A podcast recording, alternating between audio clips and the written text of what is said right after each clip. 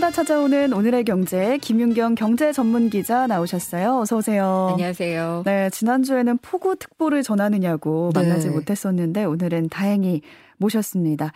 그 전에 제가 홍수주의보 먼저 잠깐 이야기를 하고 가겠습니다. 홍수주의보 발령에 따라서 대전의 3대 하천인 갑천, 대전천, 또 유등천, 하상도로가 현재 전면 통제 중입니다. 다시 한번 말씀드릴게요. 대전 3대 하천인 갑천과 대전천, 유등천, 하상도로가 현재 전면 통제 중이라는 사실 출근길에 참조하시기 바라겠습니다.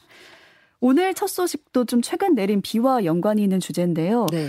이번 비로 인해 특히 반지하 가구에 거주하는 분들이 좀 피해가 컸잖아요. 네. 외신에도 기사가 날 정도로 네, 예, 반지하라는, 반지하라는 예, 표현이 나왔었는데 정부가 오늘 원래 지난주에 발표를 하려다가 주택 공급 대책을 발표를 미뤘잖아요. 네. 여기에 이제 반지하 대책도 포함을 시킬 것으로 알려졌습니다. 음.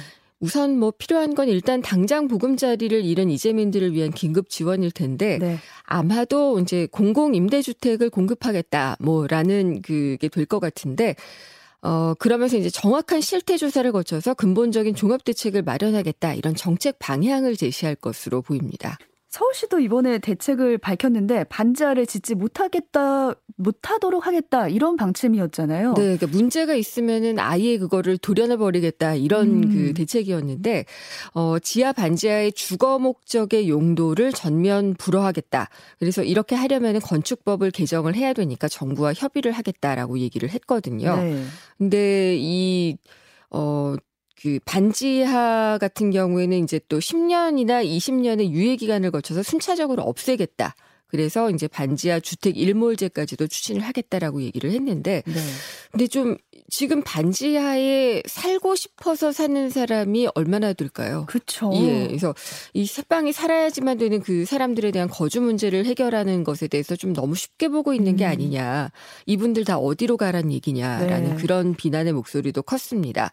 지금 서울에서 한 20만 가구가 반지하에 어, 살고 있는 것으로 집계가 되고 있습니다.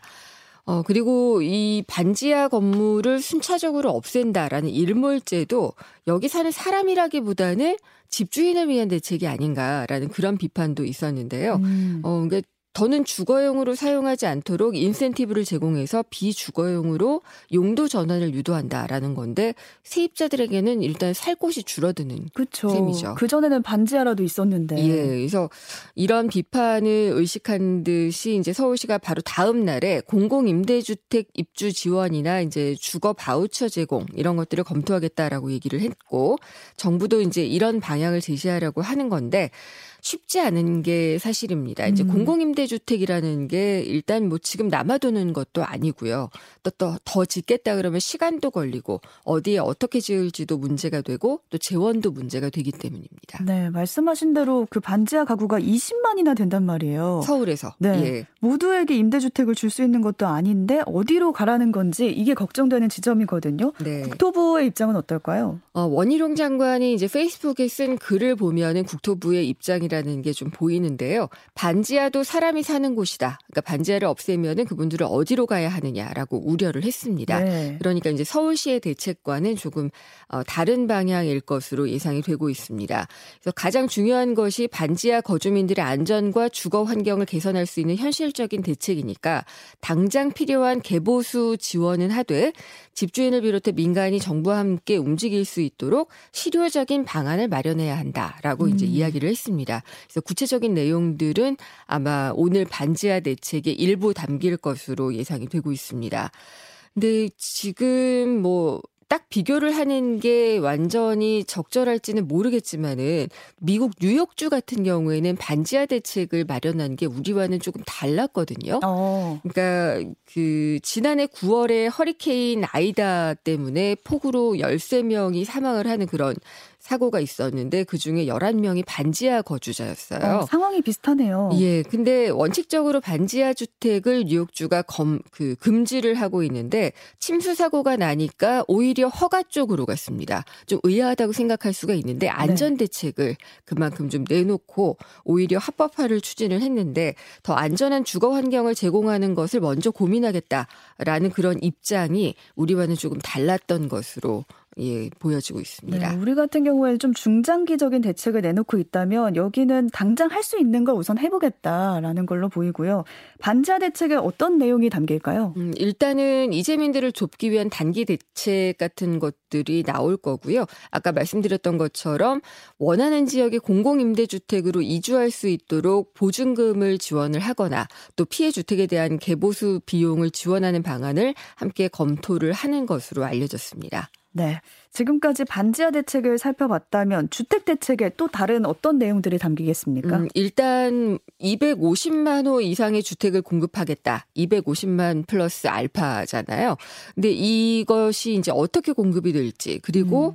어 그렇게 되려면은 아무래도 이제 민간 주도로 하겠다고 하니까 규제 완화 대책이 담길 것 같은데 그 규제 완화 방침이 어떤 것들이 될까? 이게 좀 어 다들 관심을 갖고 있는 분야입니다. 네. 네, 어, 민간 주도로 하게 되면서 이제 손질하는 거는 아무래도 이제 규제들이 될 텐데 재건축 재개발 규제들 이런 것들을 아무래도 좀 완화하는 쪽으로 갈 것으로 예상이 되고 있고요. 또 분양가 상한제라든지 재건축 초과이익 환수제 그리고 안전 진단 이런 재건축 관련 규제 완화가 예상이 되고 있습니다. 네. 근데 여기서 좀 짚고 가고 싶은 게 지금 주택 시장 상황이 하락 국면에 접어들었다고 하잖아요. 네. 근데 이렇게 대규모 공급을 하면 안 그래도 떨어지고 있는 집값이 좀 더 떨어지는 거 아니냐 이런 우려도 나올 것 같아요. 네, 사실 지금 집값이 떨어진다라고 이야기를 하는 것은 완전히 정확한 표현은 아닌 것 같아요. 음. 그러니까 집값이 하향 안정화되도록 지난 정부에서 많이 유도를 했고 네. 그것이 이제 어느 정도 현실화되고 있다라는 그런 생각인데요. 어, 저는 그렇다고 해서 지금 공급을 줄이는 것, 뭐 혹은 공급을 더 많이 늘리지 않는 것이 필요하다라고 생각하지는 않아요. 일단 공급은 꽉 막혀 있거든요. 음. 그러니까 이건 풀지 않으면 안 된다 이런 생각을 하고 있고요. 또 공급에는 시간이 많이 걸립니다.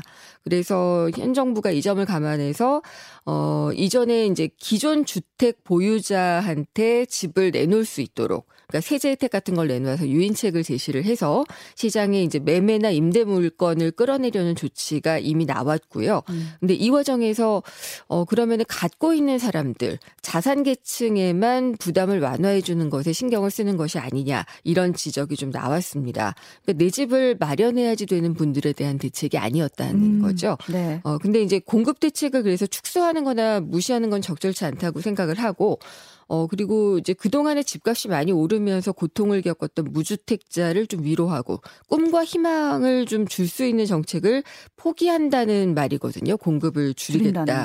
그러니까 공급을 줄이겠다라고까지는 아니겠지만은 공급 물량을 뭐 어느 정도 조정을 하겠다. 뭐 음. 뭐 이런 것들은 어, 저는 좀 불필요한 혹은 어, 그 적절치 않은 그런 입장이라고 생각을 하고 있습니다. 그리고 부동산 시장은 사실 너무 많이 올랐었거든요. 음. 그렇기 때문에 연착륙을 시켜야 된다는 거를 현 정부도 아마 잘 알고 있을 거라는 생각입니다. 그래서 주택 공급 시점 같은 것들 어, 이런 것들을 좀 조절을 하면서 적극적으로 개입하는 그런 정책을 펴는 것이 옳지 않을까 생각을 하고요. 무조건 많이 공급한다고 해가지고 지금 당장 또 공급되는 것이 아니기 때문에 집값 하락까지 걱정할 정도는 음. 아니다라는 말씀을 드리고 싶습니다. 네, 오늘 발표되는 주택 공급 대책과 관련해서 좀 자세히 짚어주셨 어요. 여기까지 김윤경 기자와 함께했습니다. 고맙습니다. 감사합니다.